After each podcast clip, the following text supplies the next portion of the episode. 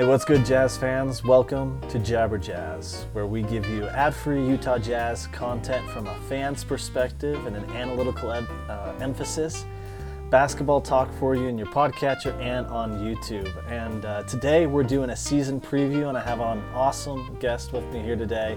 He's the site manager for SLC Dunk. You know it, you read it, you love it and also the curator of Hoops Nerd YouTube channel content on, on the Jazz and on the NBA at large, and also a pixel art aficionado.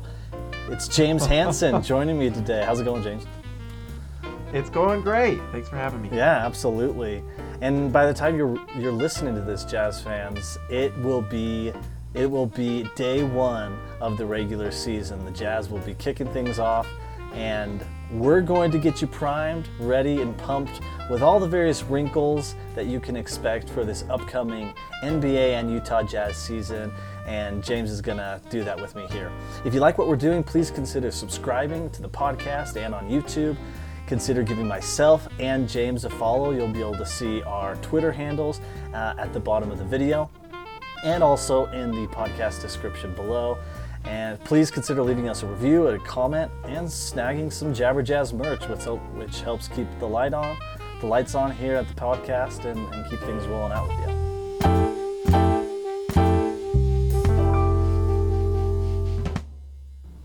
All right, James, so I want to start quick with some roster stuff because over the weekend we saw that what had been a major storyline during training camp and the preseason with the Jazz having too many guys uh, in training camp in the preseason than we can actually carry into the season. We saw several cuts. The Jazz announced cutting Saben Lee, Stanley Johnson, Cody Zeller, and Jared Butler. Were you surprised at all? I know we we had all of these guys on the short list, but uh, what were your surprises and, and, just general thoughts for these cuts and the roster going forward in the season? Um, I think I was like a lot of people. I think a lot of us were kind of assuming that we'd see Jared Butler going into the season. Um, he, you know, when you think about it though, and you kind of consider different elements of it, you it's not. I guess it shouldn't be all that surprising. Yeah. Um, but I think just seeing Jared Butler cut, I think we had all last year had just really hoped that he would turn into something, just because so many of the last draft picks or trades the Jazz have done have been so poor and so I think getting Jared Butler, who was someone that was really interesting in the draft and honestly had some real potential coming out of Baylor, seeing him cut was a bummer, and I guess I was kind of surprised. Um, I think that was my biggest surprise, honestly. The other two, I you know, uh, Zeller going, I don't think anyone was surprised by that. I think it, it's almost like who they didn't cut surprised you. In all honesty, I mean, Rudy Gay not being cut, I guess because he has a contract still and is not all that surprising, but it, it is a little surprising he's still on the team. And um, I, you know, Udoka Azubuike. Oh boy, I Preach it makes the choir. sense. It make, I know. I mean, I it makes sense why he's on. I've been rooting for him, and there is still a little upside there. I mean, it wasn't too long ago he was nearly touching the top of the backboard with his athleticism and size. I mean, but he just hasn't been able to stay healthy. And I mean, there were times last season where he got on the floor and he looked like an NBA rotation player, like little glimpses. But I'm kind of surprised he wasn't cut. Although it makes a little sense considering how many centers are actually on the team. So, but yeah, I'd say Jared Butler for sure was the number one surprise. Yeah, yeah. For me, uh, you nailed it with Udoka Azubuike. I had pegged him as as the guy I thought uh, was definitely definitely going to get cut. Was definitely going to be one of those four. Uh, not just because the Jazz sold off Bojan Bogdanovic, the guy we thought had like the most trade potential after the dominoes of Rudy Gobert and Donovan Mitchell fell, but we essentially traded him for peanuts in Kelly Olynyk. Uh, in a sense, I, I, think we all thought he had more uh, more uh, trade equity than that. So you, you trade for a center who ends up being our starting center, and then the rookie center that comes back in the Gobert deal all of a sudden he pops and is instantly the backup center. And so I just, e- even though we keep him, I, I still just, I, I don't see a great route for Udoka because he's behind those two already. And I just don't see much opportunity for him. and, uh, and and he's still yet to debut. He still wasn't ready for the preseason, and you know we'll we'll, we'll see when he's available. But thus far, it, has been nothing. So I- interesting stuff. I I think though, I mean, I guess one thing about this season is what we see now is not what we're going to see in two months. Let's pray And not. what we see in two months is not going to be what we see in two more months. So I would not be surprised if we get a lot of backup center Udoka Azubuike. Yeah. Um, although we did trade for Kelly Olynyk, and apparently from a lot of people, you know, Boston media that I listen to, Danny Ainge really likes Kelly Olynyk. Yeah. And I don't know if it's just as like a mentor role or just to provide kind of a solid presence that can keep some sort of structure for like the other players. But yeah, Udoka is not. I mean, I don't know. It's. I mean, there's going to be an injury at some point this year. Yeah, yeah. I mean, O- Olynyk's probably not going to play every game. Udoka will slip into like that backup center, and it's going to be interesting. But yeah, I I don't know. I don't know. I I was surprised. Yeah, yeah, a- absolutely. So let's now talk about what gets you excited. So we talked about the surprise. Now we know what the roster is, right? That that's coming into the season. We're not guessing about those end of the end of the bench guys, but now what's what's getting you excited? Uh, what or who are are getting you excited for this season? Uh, what gets me excited for the season is just losses. I just, I, I, the thing about, I guess, so maybe this is too, uh, I don't know, cold blooded, but there's not a lot of, I mean, I, I like Jared Butler. I think he has potential. Jared Butler's probably not on the Jazz in like three, four years anyway. And I mean, at best, Jared Butler, like at best, is what a high level sixth man, third guard in a rotation, probably. I, you know, he doesn't really have the size to be like a really high impact starting guard in the NBA on like a championship team.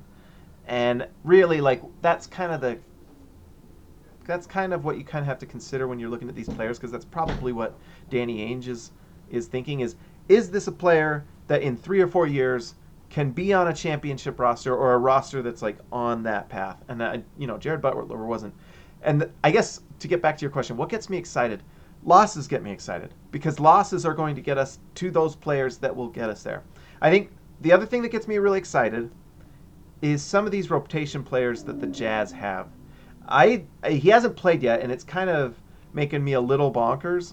But Ochai Agbaji gets me excited. Oh, He's like yeah. a six four, six five guard with a beautiful stroke. He has. I, one of the things I've enjoyed is how many offensive rebounds he's gotten. So he's a guy that goes in and can actually get a rebound. So I just want him to play. That's Please you know what'll play get me excited is if Will Hardy can play O- Ochai That will get me excited. Uh, but the other thing is Walker Kessler gets me excited because Walker Kessler to me looks like an NBA rotation player, and that kind of goes back to that question: in three or four years, can you see Walker Kessler on a championship caliber team? And I can. I think Walker Kessler on a championship team is probably a backup center, Yeah. but a good one. From what, if he continues to develop, I mean, what we are seeing right now at this moment is pretty good, and if he can kind of develop, become a pretty consistent free throw shooter, we've seen that he has soft hands. He can catch the ball. He can dunk it. He can do. He's very very functional, and he moves a little better than I thought. Absolutely. And so if he can just kind of hone his. So anyways, those are kind of the things that are getting me excited. Um, and you know, anytime we can see one of these young players get on the on the floor and develop while also losing games, so the Jazz can get Victor Wembanyama, who also gets me excited. That's another thing that gets me excited. you know, what gets me excited watching uh, highlights of Amen Thompson looking like a six eight Vince Carter. That gets me pretty excited. And Scoot Henderson looking like the fastest player on the planet, and he's not even in the NBA yet. Looks Right. That's pretty exciting to me as well. So. But yeah, we'll definitely be circling back on Ochai and the draft as well. Um, and I echo all your sentiments. I think the thing that makes me so excited and and inspired for this season really is just the unknowns of the players, kind of the rotations, of the performances. You know, we kind of got to the point where we knew exactly who Rudy was. We knew exactly who Donovan was, right? We knew he was not he was not going to be putting out anything close to the level of defense that he and others always said he could, right? We knew what Quinn's rotations were. We knew he who he was going to play and who he was not going to play. Dante Exum. Uh, we we knew exactly what uh, we knew exactly what the team was, what they did, and, and, what they were going to do. And now we don't. And it's just really exciting. I, I, I agree with you on Kessler. I think he's making an immediate impact. I love his high IQ, but there's still a ton more out on him. And, and I just I can't wait to see it unfold. And, and also Sexton, you know, last time we saw him, he was a Donovan Mitchell light. He was, you know, 75% of Donovan. And I'm interested to see, hey, can he get back to that level or even exceed it? And so just the unknowns is what gives, I think, a lot of intrigue to this season because, you know, for so long we knew exactly what the Jazz would do, who they'd play, how they'd play, and now uh, we don't really, and that, that's just going to be really fun. Yeah, I I I have to say, I mean it. I mean, I guess I'm just kind of diving in, but I, the first 20 games are brutal for yep. this year they're brutal. The Jazz are going to win. I mean, honestly, anyone who's listening to this or watching this, go look at the schedule and tell me how they're going to win more than four games. Please, and like, be honest with yourself. Look within your soul and ask yourself if you're being honest with yourself how they win more than four games. So during those games, we're going to see, like, can Will Hardy figure out how to like adjust? Are we going to see you know, Colin Sexton, does he actually defend? I actually am a little nervous because if Colin Sexton does learn how to defend, then that makes me nervous. We were going to win actually more games than we probably should. Have. I'm personally uh, not worried you're, about you're it. You're right. I'm not that worried. He's not that big, honestly. He's not. He's. It's funny. I kind of want to go see some games in person this year just to kind of see him because yeah, yeah. one of the things that's interesting when you go see Donovan Mitchell up close. If you ever have a chance to go, you know, sit up close near front row, go look at how big Donovan Mitchell is. He's small like he's small. I, you'll be surprised in person how small he looks. And I wonder if Colin Sexton is actually pretty similar in that way. Yeah. You're just like, holy cow. I mean, and then you'll see someone like LeBron who looks like like M Bison from Street Fighter, and you're just like, there's just no comparison to these two guys. Like, so I, uh, there's going to be unknowns, but I think the unknowns are kind of like individual unknowns. Like, how can Jarred Vanderbilt actually develop under Will Hardy? Can he become a player that can be more than just kind of a, a dunk the ball guy on offense. Because if he can, then I think he has a chance to be a really fun player in the future. If he can't, then he probably gets traded at some point this year and becomes a defensive specialist on a, a really good team needing like that seventh guy yeah. or something like that. So, speaking of just you know other veterans, you know, we, we got a ton in all of these trades that, that we made and we swung. You know, a lot of the focus were on the draft picks and the young young players, but we got a lot of veterans, and a lot of them have thus far been rumored in trades and have been rumored as opposing teams throughout the league having interest in them as well. Who's the first vet you think gets traded? Uh, you know, it's a good question just kind of so here's the thing is a lot of times with these guys and that's what i've been doing for the last i mean that's what i always do i guess but i just kind of try to uh-huh. read the tea leaves. What is like what is danny ainge doing? You know we know what jazz media says and they're you know two months ago they were telling us the jazz were really willing to go into the season with donovan mitchell. Yep everybody and, grab your salt shakers. and yeah before rudy gobert was traded they were saying oh you know they're willing to make this work, you know, and then they do the complete opposite. Yeah. So Jazz Media right now is telling us before the preseason started, that oh, the Jazz, you know, they might be pretty good. They might win like 40 games, wouldn't be surprised. And then they go in the preseason, they lose by 20 to the Spurs. So I I think that uh, I guess I'm not even really answering your question here, but the vets I think get traded are basically the ones that Danny Ainge can get what he thinks they are worth because that's basically what we've learned from Danny Ainge's. He doesn't make the move unless he thinks he can get, unless I guess two things. I think we've learned two things because, like you said, we didn't get a lot for Bojan Bogdanovic. Yeah. They didn't. We didn't get what we thought. I, I got the things I thought we'd get for Rudy were way more than I thought we'd get for Rudy. Yeah. And and I guess in a way I kind of it was a little more for Donovan than I expected to be honest. At least going at, at least pre Gobert trade. Uh, getting less for Bojan. I thought we'd get a first round pick for Bojan. I thought like surely there's a team out there like the Lakers or something that would give us something. And it sounded like they offered us a first, but it was like heavily protected.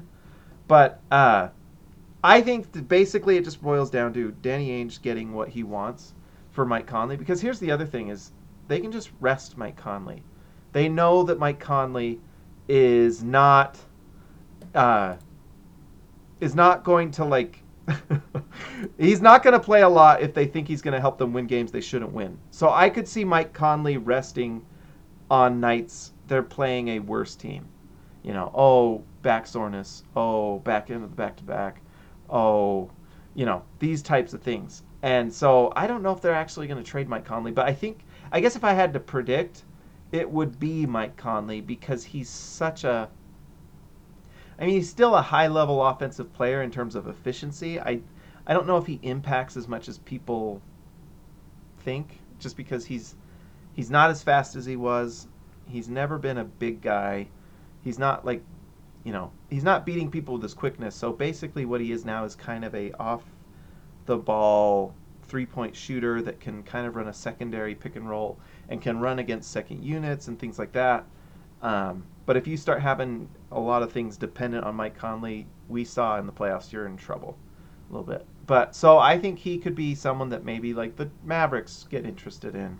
Obviously, the Lakers might get interested in him um, if things go. Things are already going sideways for the Lakers, so we'll see. Like, oh man, those those videos of Pat Bev trying to trying to make the the huddle work with the Lakers, and Russ is just doing his own thing. Oh my goodness, uh, you love to see well, the and the guys over at the Lakers bloggers over the Silver Screen and Roll, right. they are just they're already devastated. they're already having a bad time. it's not good. But I think the players that we're not going to trade is Jordan Clarkson. Why would you trade Jordan Clarkson? He is like, I mean, he is wearing the Tank Commander helmet. He is fantastic. And the best part about this season, one thing I'm excited about, is watching uh, Jordan Clarkson and Colin Sexton play My Turn, My Turn uh, on offense. That's going to be amazing because it's going to be really inefficient and I and we're gonna have every time Jordan Clarkson and Colin Sexton are on the floor together, it's my favorite. It's absolutely my favorite, and it is just absolutely like little baby steps towards lottery night. And so, but I think Mike Conley will eventually be traded. I think I think he's probably the first. I don't know. You know, we may see some other trades like. Oh, you know what? Scratch that. I think Malik Beasley gets traded first. Okay. Okay. I think the Jazz will find a way to trade him soon. Because the thing about Malik Beasley is he's a good high level shooter. I, I forgot about Malik Beasley. I think there's a team out there that does give a first round pick for Malik Beasley. Because I I think they do legitimately want to play Ochai Agbaji. Like I think that I think that Danny Ainge legitimately wants him to get on the floor. It's better to develop him than just have Malik Beasley shooting 42% from 3. I mean that does that's great. It's not really doing anything for the Jazz when he could be doing that for the Lakers or whoever. Yeah, Will Hardy, you know, by all reports, he is going all out trying to win every single game, optimize the roster, optimize every single minute. And if that's the case, having Beasley and Jordan Clarkson on the team is resulting. We're seeing it. It means that Ochai is just not playing. And so the longer that they those two stay on the team, it just means we're, we're, we're not going to see him. And, uh, so, and well, I think that's kind of where we swerve a little bit. You were going to say something though. Oh, I was gonna say that's actually something I was thinking about the other day, and I was gonna write about it, and I just forgot. But you were you were reminding me. Honestly, like of all the people that develop this year, isn't Will Hardy the most important? I mean, like, isn't it? You want him to get like so he's used to like running lineups and units and playing his best players and getting them comfortable, managing personalities. I wonder if the first third of this season is really just like Will Hardy development. It actually works out perfectly for the Jazz because the start of the season is absolutely brutal. It's awful. They're going to lose. So even if you don't trade Mike Conley or not, you're still developing Will Hardy. And because that's the thing is like you know who's going to be on this team in 4 years with whoever the Jazz draft? Will Hardy is. So really, isn't he like the most important? I could see like literally every player on this team not being on the team in 4 years. Especially, even like Colin Sexton, who has a contract through that. If you go look at the Jazz contracts, there's no like there's like two players that are on the Jazz in three years. Yep. So honestly, Will Hardy's probably the most important. and so I think this first part of the year, and I think he's going to continue to do it. He's going to play. He's going to hurt my feelings. He's going to hurt everyone's feelings. And Ochai Agbaji, when you have Mike Conley, Jordan Clarkson, Colin Sexton, you know Malik Beasley, it's really hard to find minutes for Ochai Agbaji, and so that's why Malik Beasley probably gets traded at some point. He's actually a pretty similar player to Ochai Agbaji, kind of more of a, a spot up shooter, play off of a guard type player. So I, I just think Malik's probably traded probably soon. Yeah, And- I could I could see it. And yeah. then and it's a chance for Will Hardy to manage those personalities. It seems like he's doing a pretty good job, to be honest. The players seem happy. In a situation that could be kind of, you know, someone like Malik Beasley could get pretty frustrated pretty fast. And he seems like he's handling it. So I think it's a good sign. Yeah, off the court, you know, cohesion type buy-in, relationships, communication. I think Hardy's already there. It's some of that on the court stuff that you know. I think I think he's you know making mistakes. And why wouldn't he, right? You know, it's hey, in three four years, you know, if if those mistakes are, are kind of happening, that's when you're just like, oh hey, is this the guy who who carries us into the next era? But uh, really quickly, it's it's interesting, you know, those those guys you picked because I kind of picked because I kind of swerved the other way, thinking, oh hey, Jordan Clarkson might be the first vet that gets traded, and I totally get your your thoughts about him being kind of that culture fit, excellent contract, you know, being kind of this connector, and I think all those things are true. I just think he's definitely got a market, and Hmm. um, and we've already seen some teams being whispered as as really report really interested in him, and I, I just kind of wonder if if you know another team almost makes makes him available you know gi- given the package almost in a similar way that Rudy he, he was kind of available but all of a sudden when Minnesota you know came to Danny Ainge was like you know here's our offer he was like oh okay yeah Gobert is available you know so um, that's kind of what I was thinking on the first vet that gets traded and and uh, maybe a vet that doesn't I was thinking Mike Conley just because, you know, everything we've been hearing is that contract. People don't like that $14 million guarantee next year. It's actually a, large amount. Yeah, I mean, really he's making is. like 22 next year. And I honestly, I honestly got a lot of like, I don't know, empathy for him when he started talking about the family situation. He's like, even if I get traded, like my family's staying here. You know, they're doing the sports here. You know, they love the school. We just we adore our neighborhood, our our uh, our friends, our neighbors. So I actually kind of got a little empathy for him there, and, and it almost feels like, uh, you know, that uh, Jazz, you know, if it, if it comes around and it works great, I think they'll do it, but maybe not go out of their way. Ultimately, I think we can agree that the Jazz uh, are not in a position, as they have been, and, and maybe shouldn't have been in the past, at the point where they need to be attaching assets to get rid of these guys. You know? Oh, definitely not. And that's the best thing about the Danny Ainge era so Yep. far is even though we didn't get a lot for Bojan, we did not give up anything. Right. You know, we've seen the Jazz make such boneheaded trades where they're giving up first round picks. I mean, next year we have to be a bottom 10 team or we give up our pick to the Thunder. Yeah. And we're competing with the Thunder this year for Victor Wembanyama. So it's just that's the other thing is he and like you said, I mean Jordan Clarkson could get traded if if Milwaukee calls and said, "Hey, we'll give you, you know, an unprotected first next year or something like that," then I'm sure Danny will just be like, "Okay." And do it. But it kind of just depends on who needs him. and- Absolutely, yeah. and I'm sure Danny knows that. Someone's going to have an injury in the first 20 games of someone, and they'll come calling, and the Jazz are definitely open for business, you know. So.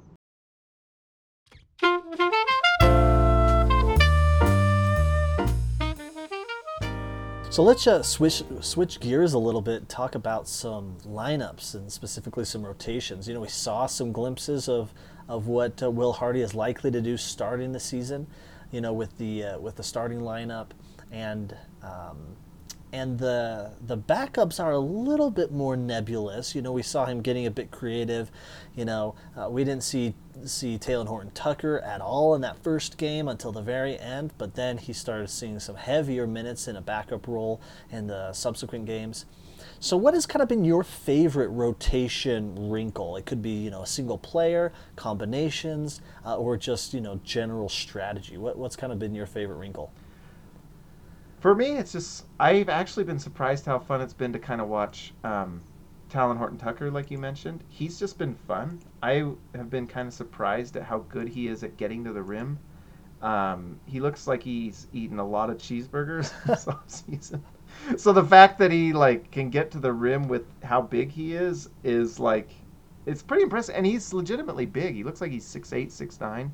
And I do like kind of the I wouldn't mind it. I wouldn't be surprised if we actually see more and more of him because he kind of fits that mold a little bit of what you need to win in the league. You need like a big wing that can initiate offense and pass, and he kind of, in a weird way, fits that role. That he's like in the mold. Obviously, obviously, not even even remotely near the guys like the Luka Doncic's out there, but he is similar in that he's a big. He's got big size. Yeah. He plays from the wing, and you can create an offense kind of like that where he can initiate. So I think it's kind of been fun to watch him play. Um, and you know, obviously the Walker Kessler minutes have been just a lot of fun. Mm-hmm. Yeah, he does like he's had a few. I mean, his last two three games, he does something every night where I'm like, holy cow, this guy's like legit. Uh, you know who else? Just watching Lauri Markkanen. Uh-huh. yeah, he's fun. Yeah, he's a fun player. I think just watching him kind of show that he's more than just kind of a spot up three point shooter who's big. He can do a little bit. There's a little bit of Bojan there with kind of a little bit of a mid range turnaround and things like that. So those are some of the things that I've had fun watching. And honestly, my most fun will be seeing Agbaji get more minutes. Like he might. Once we see him, that's going to be my favorite. Yeah. That I don't care how bad he plays. I don't even care. I want to watch him. Yeah, yeah, absolutely. I, I, eh, and it's the first thing that's going to make me angry is if he plays really well, and I'll be like, "Why, Will? Why? Why did we wait? No, it's not. We haven't even started yet. You know. Right. So. Yeah. Yeah. We're just getting our feet wet. Um, I, I, think the my favorite, you know, kind of wrinkle with rotations and, and, kind of how the lineups have shaken out, probably is Walker Kessler, and, and you touched on it. Like it felt like from you know, immediately in that Toronto game, backup center. All the backup center minutes. And I know that, you know, kind of over the, the off season when the trades happened, we kind of thought, oh, you know what, we might deploy uh, Jarred Vanderbilt or Lauri Markkanen spot minutes at the five. And I do think we'll see, you know, some permutations of that for, for little stretches. Um, but I, I totally did not expect Walker Kessler to cement himself as the clear backup five with Cody Zeller. I mean, mm-hmm. like him or not, the dude's lasted eight, nine years in the NBA as mm-hmm. as a rotational big man. And so it wasn't just a given that a rookie would just come in and from the first preseason game just immediately be I'm the backup five. And uh, mm-hmm. I, I, really, really like his his high IQ and I think the feather in his cap compared to Doke, because he, he does not compare to Doke in the athleticism, in the frame, not even close. However, what I've been impressed with Kessler is that he strings together four, five, six good decisions, and he'll inevitably have some bad decisions. And he'll inevitably get tricked, right, by, uh, by these awesome, awesome players. But uh, I've just seen him, sh- you know, string together a couple minutes or several plays sequences in a row of just good decisions, solid decisions, and I just think that is a major, major win and something I didn't anticipate in preseason. We haven't even started yet. no, I, I think he's a blast, and I the the player I kind of he kind of makes me think of is honestly Hassan Whiteside a little bit, where I was wor- I kind of thought that he has a chance because he broke the single season record at Auburn yeah. for block shots. The guy knows how to block shots, and and he's big and he knows how to catch the ball and he can kind of do things with it when he's near the rim. So he kind of reminded me of Whiteside. He actually moves better than I thought. So that's going to be kind of a wrinkle. I I just how well does he move in space? I don't know if he'll ever be a starting level center on a really good team. But I can I think he can develop into a really good backup big on a on a really good team, um, especially if he can move his feet because yeah, and he's not a stretch big, and I don't think he needs to be. Like he doesn't have to be. Um, I think that that right there is probably the only reason why he's probably not even starting for us at this point because I think he's been better than than Olynyk in a lot of ways if we're being honest. I mean his his foul rate is that of a rookie. Yeah You know, he fouls a lot, and that's just comes with being a rookie. But if he could stretch the floor, I wouldn't be surprised if he would be starting. The only issue is that I think the big thing that they're trying to do, it's pretty clear, is they want to develop Jarred Vanderbilt. Yep. hmm And Olynyk fits with Vanderbilt better because Olynyk can stretch the floor a little bit. Yeah. And so that provides a little more of a better unit on offense. But if if you know if Vanderbilt could shoot the three, or if if Kessler could shoot the three, I think they'd be starting or at some point. But because of that, I think you know that's probably why they haven't been playing. I do think that's a big thing. They have made made a very big point to develop Jarred Vanderbilt. We saw in that first preseason game he had he led the team with like six something assists.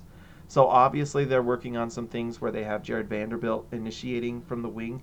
You know, it's the same kind of idea. You have a big, um, big player who is initiating things from the wing, and Jarred Vanderbilt's doing it.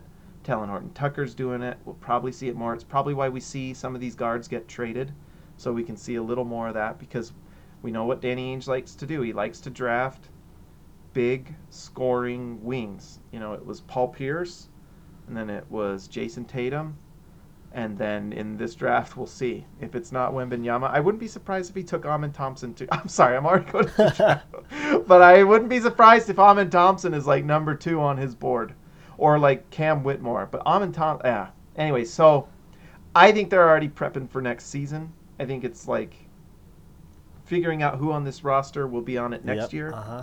Um, most of these guys are not going to be. So you know, some a lot of this stuff is spilt milk. But yeah, if we can see a little bit of, um, that's the reason why I want to see Ochai Agbaji, because I see him fitting on those types of teams, and I just want to see him defend. Actually, that's the other thing.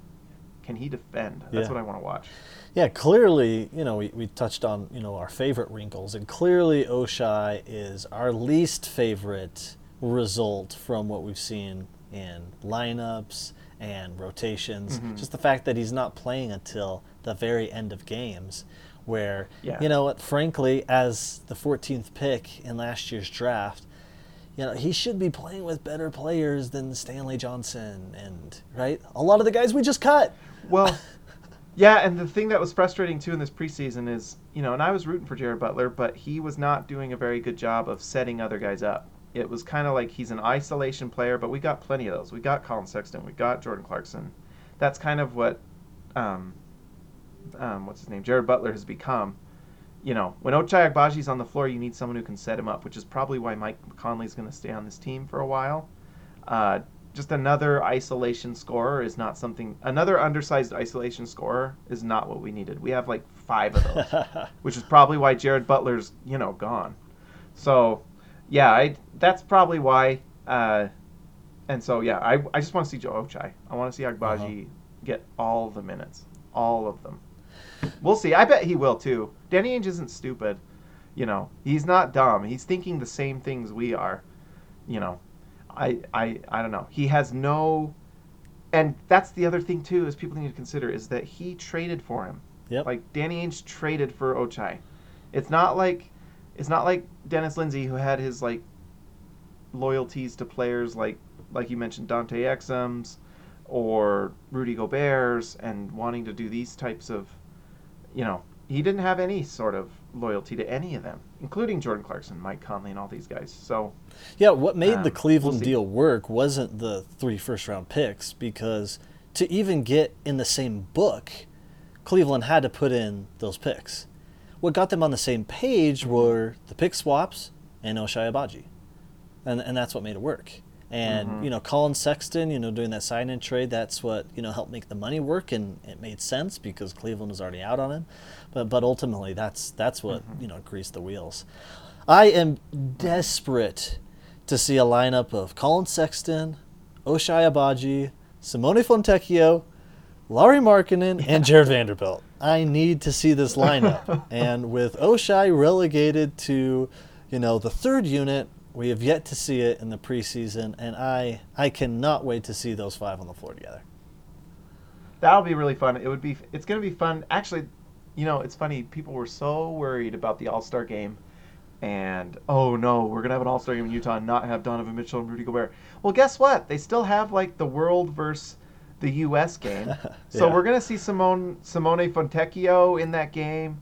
We'll be probably see Rising Stars. We'll see probably Walker Kessler on the Rising Stars game if he plays pretty well off the bench.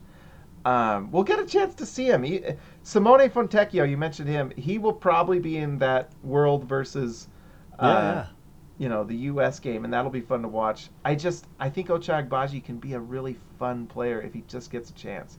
And so hopefully Danny just makes a trade here pretty soon. And I, you know, I, I just I love Mike Conley. I like your idea with Collin Sexton how he can set them up because you know he's on the team for five years. We might as well play him.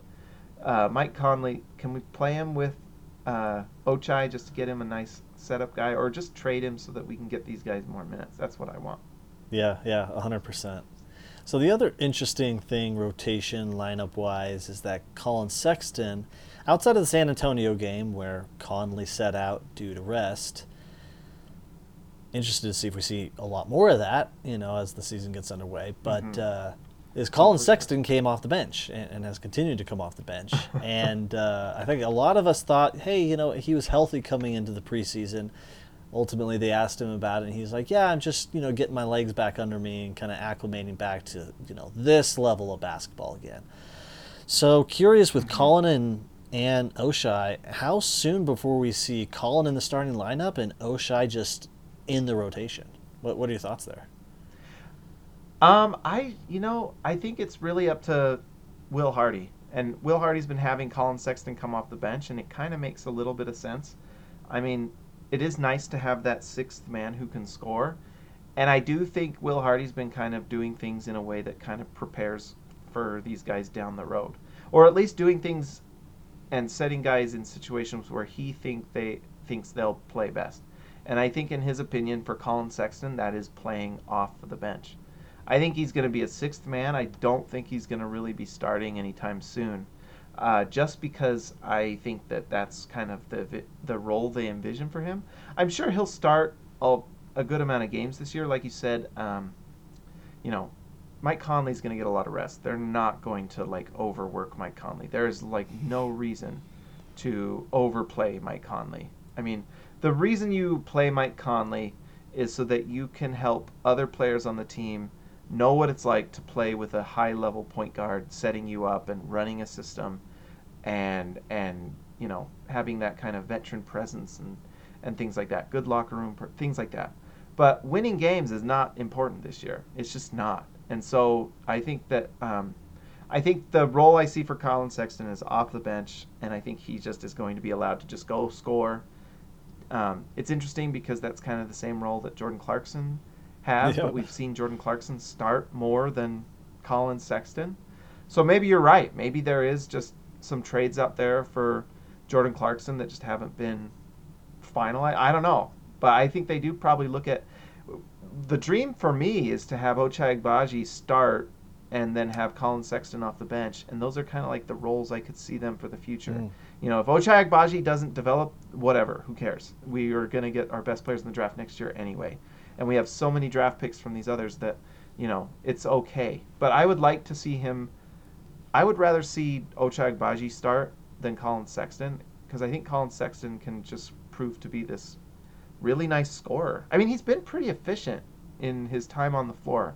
He hasn't been a good defender. He's just not. He hasn't really proven that he can. Maybe he will this year. That's something to watch. But um, overall, I think his role is a heat check, come in, kind of that energy scorer that comes in and gets buckets, and that's his job. And I, I think that's kind of what they see for him because he can do that, and he's shown that he's kind of a guy. And that's an important. T- I'm sorry, I'm just going off, but like, that's kind of an important skill. is Having a guy that can come off the bench, especially in the playoffs, and can get you 10 to 15 points in a game. And that you don't have to set him up, you don't have to run a play for him. You know, he can go and isolate and get you a bucket here and there. And I think they want to develop that so that in two or three years he can do it. You know, when Victor Wembanyama's on the bench, let Collin Sexton go get points. you know, so I I don't know. So that's kind of what I see for him, and I I'm you know if he starts great, I just don't really. the when I watch him play, that's not really what I see. I mean, I think we are so used to hoping Donovan could kind of be that, and Quinn Snyder didn't really give him a chance to be that, um, and the front office didn't either by bringing over Mike Conley. But I just don't know if, if anything, I think Donovan Mitchell was a better playmaker than Collin Sexton is. Oh yeah, Collin I think Sexton so. is. So I just I just don't see that. I don't I don't I just see him as a sixth man is kind of what I do, especially at his size. If he was like six six six five, then it would be a different story. But he's not, you know. So Yeah, I I've kind of come to the opinion similar to you that I don't think you see those big shifts. Agbaji clearly in the rotation or Collin Sexton in the starting lineup, unless one of those you know three vet guards that are staples of the rotation and Jordan Clarkson, Mike Conley, Malik Beasley, unless one of them's traded, and uh, that that does make me sad, particularly on Ochai though it makes a lot of sense as, as you you know go through the thought process on on Collin makes a lot of sense for why you know he's he's likely to be a staple of the bench. So yeah, and I mean we say bench as if it's a bad thing, but like, you know, in the playoffs you have six seven man rotation, and each role is like vital, and we've seen that. And Yeah. being the sixth man, it's like an important role, and he'll be on the floor with starters and probably play 20 25 minutes. I yeah, but like you said, that's kind of where I kind of land.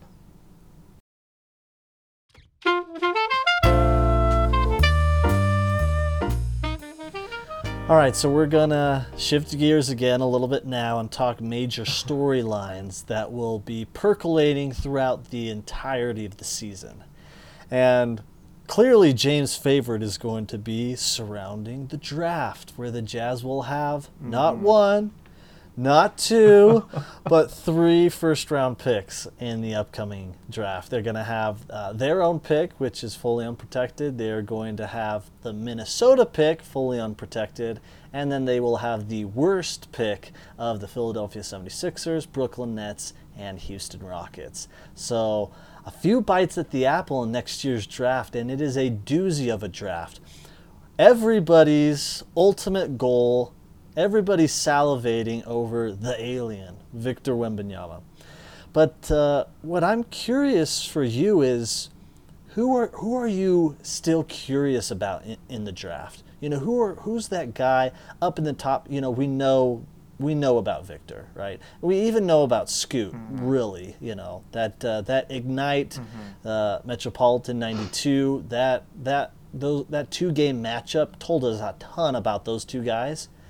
But who who's that other guy in that in that top tier that you're like I got to be checking in on him throughout this whole season because I want to know more about that guy. Well, I think people need to understand that Scoot Henderson Victor Wembanyama game was like I don't think I, I I think it's almost like undersold how big of a deal that was because last year Victor Wembanyama and Scoot Henderson were actually in similar situations because Victor Wem- Wembanyama was coming off the bench and he was putting up like I mean I was watching those things and I was talking to some of my friends who cover that stuff and he is just I mean last year you were seeing these flashes you're like oh my gosh.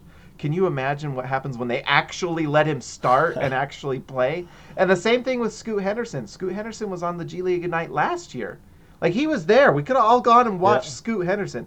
Problem was he was coming off the bench. So that's what was so cool is like that was like this is like the first time both of them are starting. Both of their teams are making them the focal point and they absolutely just I mean that's why those two guys really are like number 1 number 2 Yep. I think you can argue number 2 a little bit actually. But both of them just have the mentality um, just to add to the Victor Wembanyama stuff, I was talking to Rafael Barlow, who was who's really close friends. Well, not close friends, but he he has a lot of a good connection with with Rudy's or Rudy's agent. Well, it's Rudy and Victor's right, agent. correct. Uh, Victor is like, I mean, honestly, it's just gonna crush my soul if when we don't win. Right, when, because yeah, it's just like, unfortunately. it's not even just like the talent. It's not even the talent. The guy is so smart, apparently. I mean, and it just makes sense. You see, like what he was doing a year ago to what he's doing now, the development of his game. He just he just picks it up, You know, things that take some players maybe a season or two to kind of like get comfortable and like, and it kind of dawns on them how to do this and oh, if I do that, you know, he's just like picking it up and he's not even in the league yet. So obviously Victor's number one. There's no question. Anyone who thinks that he's not going num- number one is a moron. I, I Uh, did think Scoot I did think prior to to that two gay two uh, game standoff, you know, between Metropolitan 92 and the G League Ignite, I thought that there was a slim chance that hey, if medicals were slightly suspect or you know, people might just psych themselves out, you know. And I just- there's no that's the chance. thing is. I- there's I- no chance. I just I saw all that stuff and I was like, you guys, I'm telling you, you guys, this is pure utter silliness. Go watch it. Go look. It's just he's out of this world. He's out of this world. And so when he, and the thing is is even for, you know, people who have followed him so much, like even Raphael who was at that game, he like who's following him more than anyone, just it was mind-boggling. Yep. like, Yep. It's beyond even what you kind of expected. Anyways, I guess to get to your question, I think Victor and Scoot really are like probably number one and number two on most people's boards. Right. There's I haven't I've looked at a little bit with Nick Smith. Um, you look at this draft though, it really is unreal. I mean, this what you want out of your top pick is you want the tools of a superstar. It- you know, if you Mhm. come out of the draft, you want someone that has, you know, the tools to be that thing because you can be the most athletic, the most, you know, gifted with skill and like all these different things like Donovan Mitchell, but in the end, he's six foot one. He just and maybe not even that. He might be six foot, and that's just gonna put a cap on what you can be unless you become just an out of this world shooter like a Damian Lillard or something like that. But that's why Scoot Henderson there I think there's a little bit of debate on whether you want to take him too. It's you probably are because it's a for sure all-star player you're getting just for sure. Uh, but I tell you what, Amen Thompson gets me so he he cooks my bacon. He he rubs my feet and he puts me to bed at night and I sleep really well. It's like, he's like he is like I'm telling you, you go watch Amen Thompson and Ausar Thompson play, and it is like I'm gonna get emotional. No. the passing. You watch these guys. No, it's not even the passing. That's what gets me. Care about the That's what gets me. that, that's well, that's what gives Amen the kind of the the leg up on Ausar Yep, a little uh-huh. bit is most people consider him to be a better player, and he's kind of showing that. I mean, the overtime elite is this kind of I don't even completely understand what it is. It's kind of its own league they've Yeah, created in uh-huh. a way Yeah. that's not the G League, but they are setting up exhibitions, which is cool. It would be really cool if the Thompson twins could play uh, Metropolitans and play Victor. That would be Holy really cool. cow, that'd be or if they insane. could, I, or or or Scoot, like if they could find a way to get them. I mean, I think this is honestly. This is another thing that maybe people aren't even talking about too. Is like this is the death of college basketball, because if you can set up these games where you have, you know, set up exhibitions where oh let's watch Victor versus Scoot, or now let's set up uh, Ausar and Amen versus versus Victor, and just what does that look like? It's like, and it's fun. I will watch all of it. It's fun. So, anyways, the thing about Ausar and Amen is their athleticism is out of this world. They might be the best athletes we've ever seen. That's what's crazy. In a draft where we're seeing Victor Wembanyama, who is a player like we've never seen, uh, we've just never seen anything like him. I know, you know, Tony Jones has kind of mentioned what's his name, Ralph Thompson or whoever. Uh, no, Victor's better than that. and like, uh, you know, Scoot Henderson actually kind of reminds me of. Do you remember John Wall when he came in the Oh, league? yeah. He was pretty amazing. Yeah. Pretty awesome. That's kind of who Scoot reminds me of a little bit. If he can be a better shooter, then he'll be incredible. But he kind of reminds me of John Wall a little bit. We've kind of seen Scoot in other players, but the athleticism with Amen Thompson, they look like they're on springs. It looks so effortless. Yeah. It's really crazy. Like it honestly looks so it's wild and it's just like so smooth and easy. And so they are a lot of fun. They have like all the potential in the world. And that's what Raphael I had to talk to Raphael and do him on the SLC Dunk podcast because he put in a little scenario that is actually my favorite scenario. I think that like if the Jazz don't get Victor, I want them to trade all their picks so they they, they can get Amen and Ausar and put them on the same team and have them be your two wings because one you'll have the two you'll have the most athletic set of wings in the league immediately. They can develop together and apparently they like what he said is they are very like they're very much similar to like other twins. They want to be together, and so it's kind of a situation where like, you know, maybe you keep the ten, the twins for ten years because you know it's hard to sign both Ausar and Amen.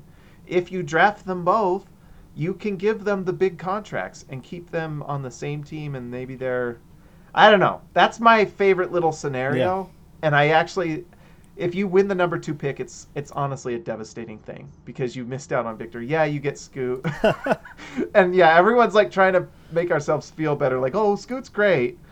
No, you missed out on Victor. It, it just, but maybe you can trade Scoot and get Ausar and Amen somehow. You know, maybe you can figure out a way to make that happen. Yeah, we've been talking um, about it to death, but uh, just the way that uh, the way the lottery is now, now you're you're at such a disadvantage from how the old lottery odds were, you know, in, in those top spots.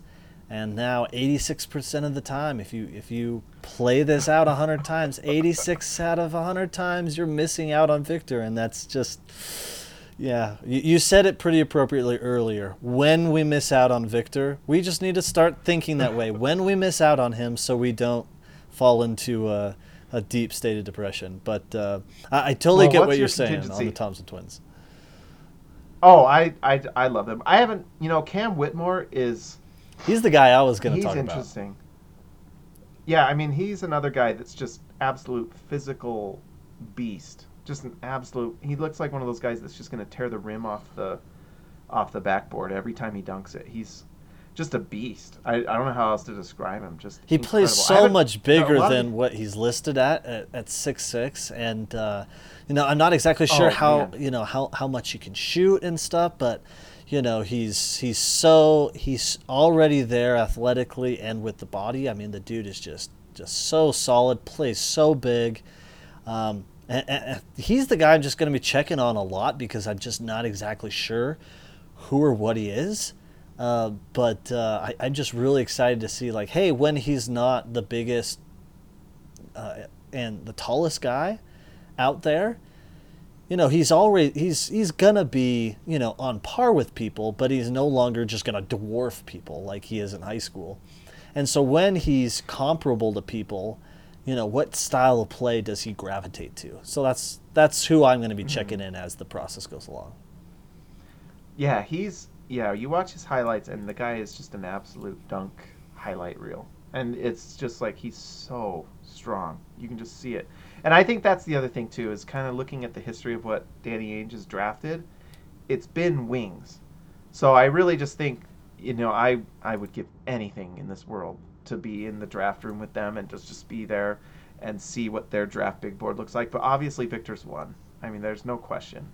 But then I don't know if Scoot is like number two. I don't know. You know, the thing about Danny is he killed that draft where he got Jason Tatum because remember he won the number uh-huh. one overall pick. Yep. He won the number one overall pick. That's the thing. Could you imagine if Danny Ainge wins the number one overall pick and trades out of it? Because he decides maybe oh like gosh. Amen Thompson is a better player. Yeah, I doubt that happens because you know I think Danny knew that um, I forgot his name that went number one, but I think he knew that he wasn't, and he made the right move. An interesting uh, thought exercise is to think about who is the best player currently in the NBA that the GM who lands that number one overall pick and can draft Victor. What what's the best player in the league that would entice a GM to actually trade the pick that will eventually be Wembanyama? I don't know the oh, answer. Oh, I mean, maybe no one. I I, I don't I know. Don't, genuinely, I don't think the ce- the ceiling is uh, is in, insane. It's really like I I don't know who I would trade. Oh, that's the question. If the Jazz win the number one pick, what would you actually trade that for? Like, I'm not trading it for Steph Curry. Steph Curry's got a year left. I'm not trading it for. I mean, I don't even think I'd trade it for Luka Doncic. I don't think. I don't. I it's Maybe, truly unprecedented. But like I just he has potential to be not just like the best player in the league, but one of the best players ever. And so I just I don't know. It's a wild thought, but- but Giannis, I guess. But then you still have to build a team around him. I man. Yeah, the one interesting one is just, you know, Zion Williamson and all of the picks that New Orleans has. You know, they're they're within a thro- stone's throw of the draft capital Utah has now, right? They're not too far behind, you mm-hmm. know, the Jazz in Oklahoma City. But I don't know if if you were actually thing able to is- be that lucky and get that number one pick, do you really have the stones? I, I don't think so. Well, I just, I just don't think you do. I mean, I mean, even if you trade, you get all those picks to get a guy like yep. yeah. Victor. That's why you do it. Okay, so let so the other storyline that'll be interesting this year um, is the Minnesota Timberwolves. They, you know, we know that third pick. That's the worst of the Rockets, 76ers, and Nets. That one's gonna be in the mid to late twenties, uh, pretty surely. The Minnesota one has a lot of variance there, you know, and it seems like any national podcast you listen you listen to, everybody's either super in on Minnesota or fairly out on Minnesota. And, and so you'll see them as high as, you know, the two or three seed in the West uh, or in the play-in, depending on, on who you talk to. And and that's that's the one that's that's going to be really interesting because of that variance. I mean, could you imagine Minnesota ends up in the seventh seed and things just break terribly and they fall out of the play-in? That I mean, that would be. I. It's the the only thing is that, and we know this from watching Rudy. Rudy raises your floor to a pretty high level. Yep. It's just really hard to lose a lot of games when Rudy Gobert's playing. Now, if Rudy gets hurt, that's one thing. But when Rudy's on the floor, it's just hard to lose games, just because he, you know, his defense is that impactful. You know, we'll eh, we're already kind of seeing it a little bit. They're trying to like include him in the offense, and I think they think they can do a better job. I'm glad I don't have to worry about that anymore. I mean, let them kind of let them have that be their problem they talk about every night. But I, I just, I just don't see them not being at least. I just think they're going to be top three in the West. I, I just have a hard time not seeing them Yeah. win a lot of games. I mean, they, it just makes a lot of sense. And I know, uh, you know, I could be co- totally wrong. Maybe I'm Rudy biased, but I just, you know, even if like Cat isn't very good at defending people at the four spot, and you know, Anthony Edwards is kind of a variable with them because he does have really big potential. Yeah, he's their ceiling right he there. Takes another. Yeah, he's like he's like the guy. Like, does he take another leap? You know, does he become an even more efficient scorer with his athleticism and becomes just kind of this unbelievable player? You know, he has the potential to be kind of that guy. I mean, honestly, Anthony Edwards has a chance to be the best just with his physical tools, one of the top five player. But that's kind of that's their question mark. Like, Yeah. can he? Because if, but I think the thing is, is Rudy being on that team does raise their floor. It's just hard to lose games when Rudy Gobert's on your team. Yeah, That's I have. what he does. Yeah, I have a real hard time seeing them having, you know, worse than about the seventh best record in the league. Which Yeah, I mean that's honestly like their floor. yeah, that, so that basically means you know, at least from where we stand, you know, we're we're we're thinking you know a mid twenties, you know, pick in the first round. Nothing to sneeze at. The Jazz, you know, have missed out on their their own pick right there in that spot for, you know, uh, you know, a season or two in the past. So it'll be it'll be awesome to have that asset. But it's going to be something that you know we're going to check in on throughout the entire season. It's a big storyline because all of a sudden, worst case scenario, things happen to where all of a sudden that pick's in the lottery. Ooh, really interesting. Well, if it falls in the if that falls in the lottery and we get two shots at Victor, I mean that's Uh, incredible. it, it would be I'm massive. Actually, like, I'm kind of look. I'm looking up just what. Um, let's see. What was Minnesota last year defensively? I think they, they were 12th, if I remember from cleaning the glass. Yeah. See, that's twelve. Were they twelve? I know they were like better than you thought. They were a little And better than you thought, uh, yeah. They mostly did I it mean, 'cause kind of off the stuff that the Jazz have like never done. You know, turnovers. Well, and, and I stuff think like part of that was like Jarred Vanderbilt kind of made Yeah. them. Um, this is not loading for me, but I think they were better than you thought. But you know, they don't have Jarred, Jarred Vanderbilt, who, by the way, was coming off the bench for them anyway, so it's not like he was playing a ton of minutes. Uh, you had, um, let's see, so they had, what was his name? We traded for him, um, Patrick Beverley, Mhm. who I think is a, actually, honestly, a little underrated. Um, 13th. having Rudy Gobert, ch- were they 13th? Yeah. Okay. So I think having Rudy Gobert makes you a top 10 defense. And it's just hard to lose a lot of games Yeah. when you're a top 10 defense. Absolutely. It's really hard. And Rudy is efficient on offense, so he's going to add, you know, four to six points a game of efficiency for them because of his, you know, his offensive putbacks and things like that, and his roll rolling to the rim, and so it's just yeah. I mean, I just they're not going to lose to the bad teams in the league. You know, it's going to be a little bit similar to the Jazz's number one seed season. It's just like they crushed, they crushed the bad teams. They won relatively comfortably against the average teams, and then it was interesting against the good teams. Yeah. Um, and I think that's going to be kind of what happens with the with the Wolves. Like they are going to absolutely decimate bad teams, and then we'll, it, what'll be interesting is how good they are against like the Clippers and and and the Bucks and all these like good teams. How you know how do they look against those types of guys? So, but I yeah I just have a hard time seeing them being below seven. I that means they got an injury of some sort that really set them back.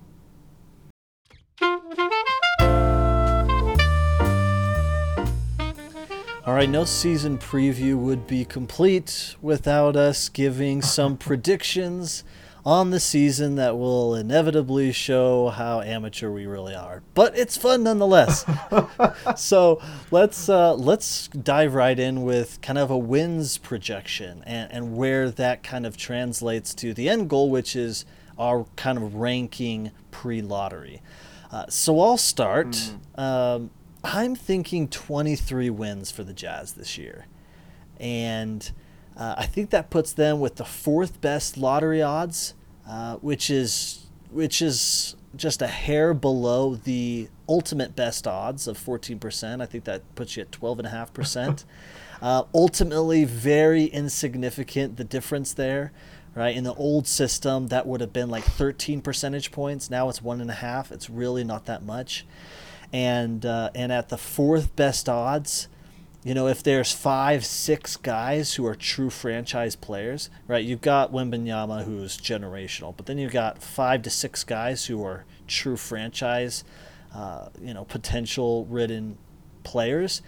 Being the fourth best odds pretty much guarantees you, you know, you're in the 70% range of, of being in a position to draft them after the lottery is complete. So, uh, I think that we'll probably be tied about with one other team. You know, with with 23 wins, and, and depending how the season shakes out, you know, we may lose or, or gain the tiebreaker there or something. But uh, I think I think Oklahoma City and San Antonio are going to out tank us, and it's going to be hard to catch them.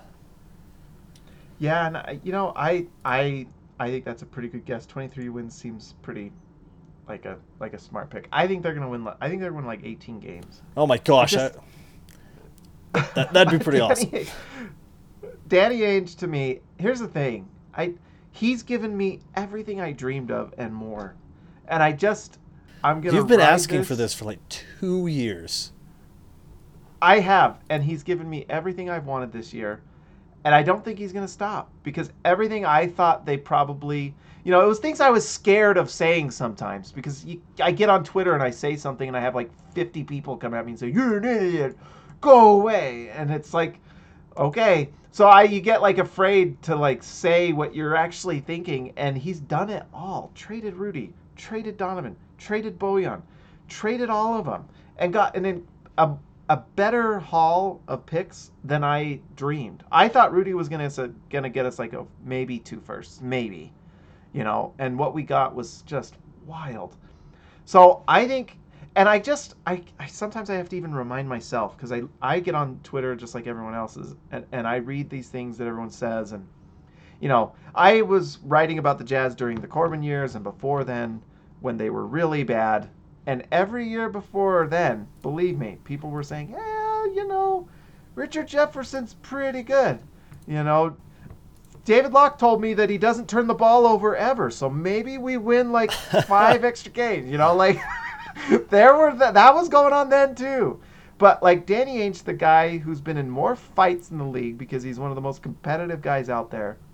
I just don't see that guy getting punched in the face by like, you know, whoever multiple times, letting himself lose to San Antonio and and like Oklahoma, like Sam Presti. I bet Danny Ainge looks at Sam Presti and just thinks, "You serious? This guy, this guy's gonna get the better." No, I just don't see it. I think Danny Ainge is gonna absolutely let the Jazz lose every game he possibly can, and if at the slightest sniff of them being better than they should be, we will see Mike Conley traded, like, you know, to whoever, the Orlando Magic, whoever, to like try to like make those losses come because that is truly like they've already done the hardest part. The hardest part is already over. You know, now it's like losing games, you know, people already make fun of the Jazz with like the uniforms. You might as well like lose the games too. I I just the hardest part is already done. I just have a hard time like it's hard for me to like say, yeah, we traded a franchise center who wanted to be here, loved it here. Everyone loved him a lot. Um, we also traded a guard that could score and and got a shoe deal on a Utah Jazz basketball team. Uh-huh. We traded those guys, but we're not gonna trade, you know, Jordan Clarkson. We're not gonna trade Mike Conley. Like, come on. like, it's like I just I guess I could be wrong. Maybe it really is important to them to like build a culture and whatnot. I just I don't know. I there's parts of me that are go are like, is he not trading Rudy Gay because he wants it to detonate the the locker room? like, is there like little things going on that are you're like maybe he's doing that just to I don't know. I just have a hard time seeing Danny Ainge not competing for that number one draft pick. So what do you think? Does I mean, he's- does 18 dumb. wins get get the Jazz, you know, the worst record Well- and, and, and cement that uh, that number one spot? Because e- even though one, two, and three have the same lottery odds, if one doesn't end up winning the lottery or or isn't picked, you know, they are first in the queue after after the four teams selected. So you know, it, it does matter. Uh, it just doesn't matter that much for you know the best odds for to win that number one pick, but it still matters. Does 18 wins do it? Well, I I hope so. I mean, I was looking at it last year. The Houston Rockets had 20 wins, and they had the worst record in the league. And if we do what the Rockets did, what because didn't the Rockets get the third Yep. pick overall? I mean, so I mean, So that puts you right. Is, is they got skipped twice. Yep, that puts you right in line that for gets Amen. you Amen Thompson.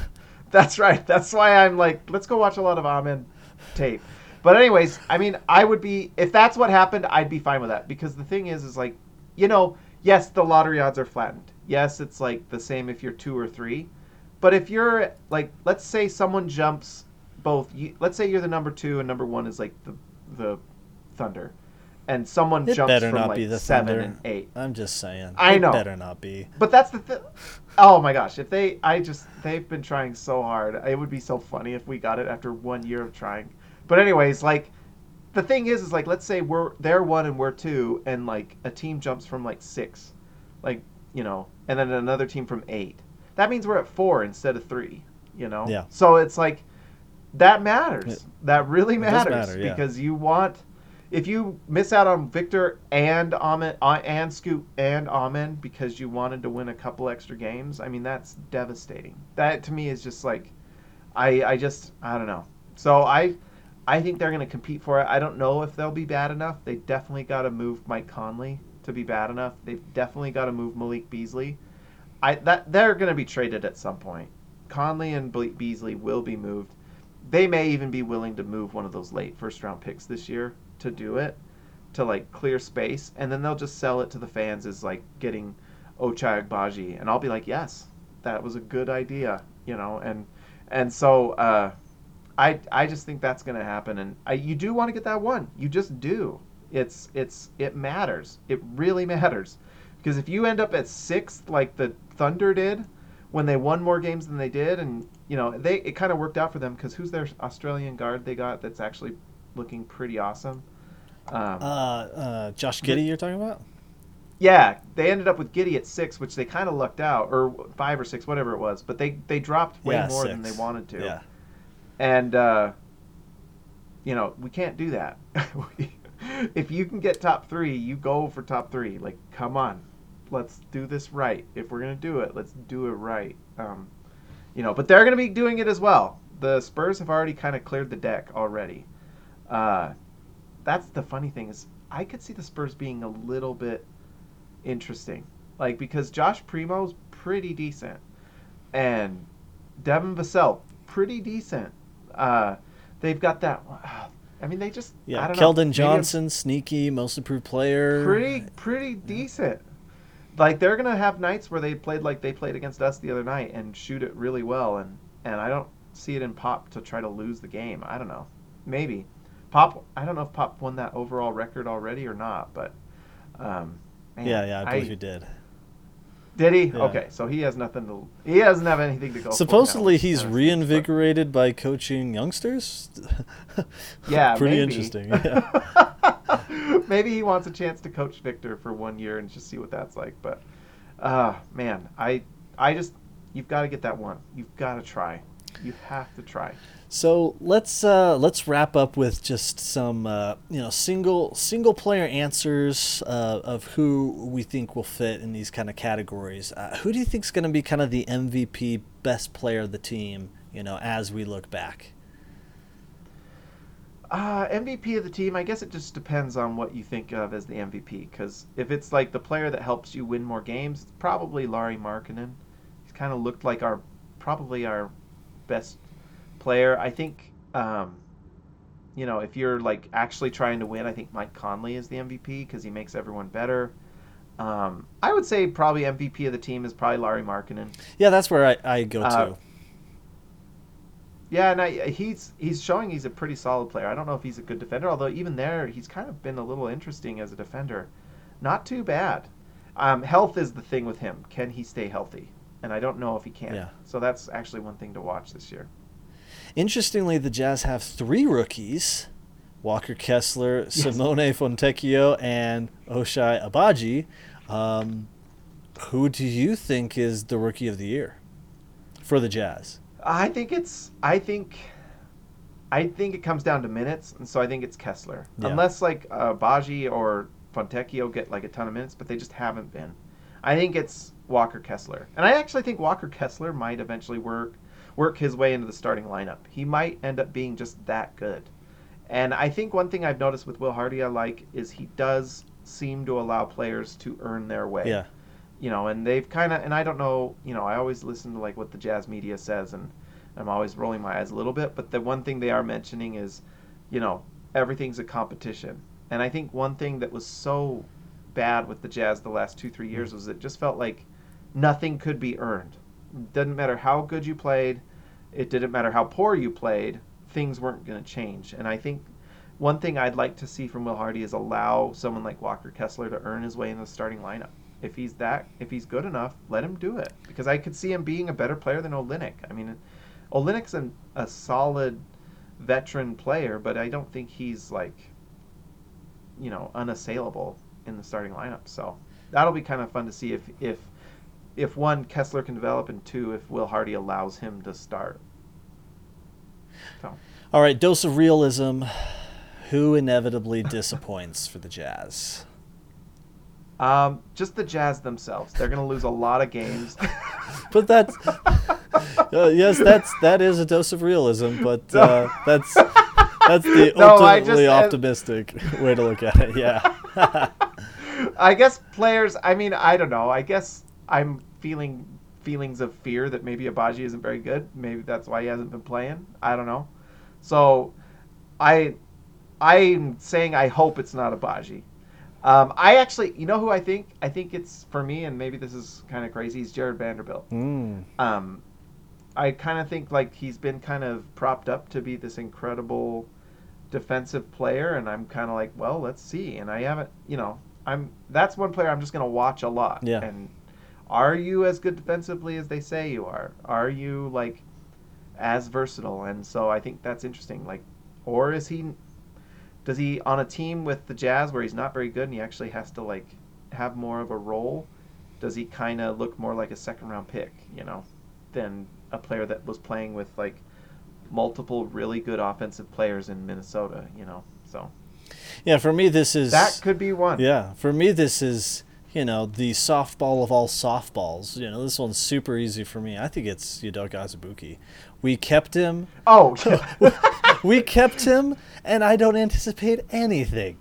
And so that alone, I think you know he's just you know who knows when he plays, when he plays, for how long will he play, and when he plays, you know will you will it literally be a flash? Uh, now you see it, now you don't type thing, and and I just I don't see the opportunity there, and so you know, for me, you know, maybe it's you know, I, am clearly all out on Doak. Okay, I get it, I get it. I'm clearly yeah. You're out. not a Doak fan, it looks like. but uh, well, and I I just want to say I'm rooting for Vanderbilt.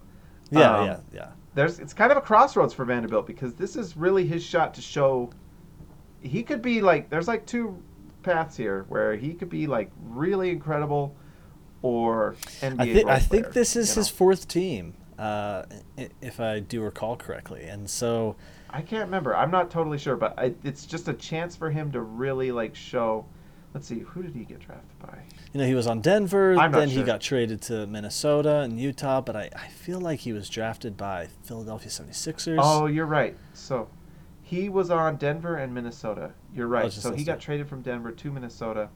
Yeah. Two seasons with Denver, three seasons with yeah. So he's actually been he's, he's been in the league longer than you think. So I mean, hi- I Well, mean, yeah, his story's so I don't know. incredible. His story's incredible. I, I, love just- that he's you know crafted a, a place for himself, and you know it'll be it'll be interesting to see you know without playing with MVP no- no- or I guess pre MVP Exactly. Nikola Jokic, and and without playing next to you know the greatest shooting center we've ever seen in Karl Anthony Towns, you know Mhm. what what what does he kind of look Mhm. like? So. Do the Jazz have any All Stars representing in All Star Weekend? No. We, we, we talked about, yeah, no. Uh, you know, we talked about some reasons to No, tune in, and uh, you know, in, in the Rising Stars game, um, and, some other events. But uh, yeah, I don't anticipate any All Stars. Closest might be Lauri Markkanen, but on as bad a team as the Jazz will have, like he's basically going to need to be Eurobasket Laurie Markkinen in the NBA, more or less. oh, it's I mean if you just it's hard to make the All Star team. Yeah. Oh, whoops, sorry. Yep. Um, I, that was ESPN. Uh, sorry, it's just for Lauri Markkanen to make the All Star team. He has to uh, beat out LeBron James. He has to beat out Luka Doncic. He has to beat out Kawhi Leonard. He has to beat out Paul George. it's like Oh my gosh, yeah. So many guys coming back So from injury that weren't a part of the running last year who are going to make it so difficult. hmm So yeah, he's. I mean, maybe, maybe he averages thirty. I just don't see it, but you know, someone has to score, and so maybe it's him. But I just, I just don't see it. Um, I, I think he has a chance for maybe most improved player. You know, Oh, yeah, sure, Maybe yeah. he comes. I think he has a chance to do that because I could see him scoring twenty points a game for the Jazz and really like being a nice prospect that maybe someone even looks at trading for. But I don't know if he has a real shot at All Star, to be honest. Yeah, yeah, that's a you know, that's a fair point because, you know, last year he was at just under 31 minutes a game. You know, played 61 games. And so, hey, that bumps up to 36, 37 minutes a game maybe. And uh, and he's going to have you know be much fe- much more featured in the offense. You know his usage rate you know wasn't very high with uh, with Cleveland last year. So you know maybe just extra volume does kind of propel him maybe into a sneaky most improved player candidate. Mm-hmm.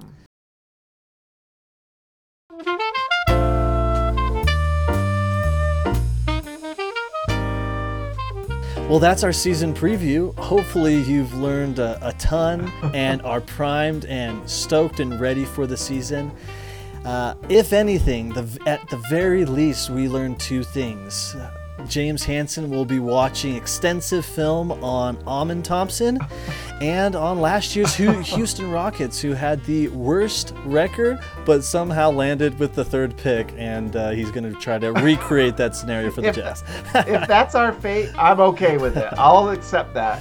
Third overall is not bad. I mean, it's not number one. So, so we can count on James to uh, dive into the film on those two uh, to craft that scenario for us. James, thank you so much for uh, 100%. for joining me for the podcast. Um, tell us where we can find your work. You know, I mentioned at the top of the show, but remind our listeners where we can find your work.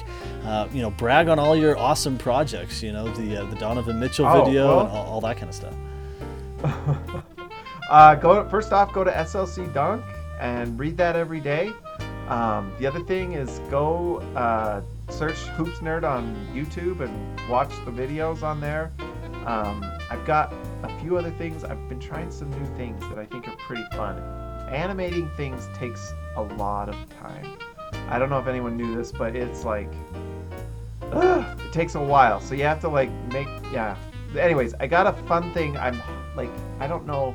Maybe if I learn how to not sleep, I could get one of these things done that I've been working on for opening night for the Jazz. Oh, awesome. Uh, but we'll see. I don't think it's gonna be, but it's gonna be early in the season. I have one coming out, and then I have a few other fun video ideas I have that I'm trying to kind of do. But anyways, lots of fun. But I've started doing live streaming during the, the Oh, games, cool. so you can go watch the game with me during on the YouTube channel, and it's kind of a fun thing to go and watch with other people. But uh, anyways, yeah, those are all the places I'm at. I'm all over the place, and Twitter too, I guess, if you want to see me get angry. But Yeah, so follow Yeah. follow James at Hansen James on Twitter and look alive for uh, for those videos and, and special projects coming out over the next little bit.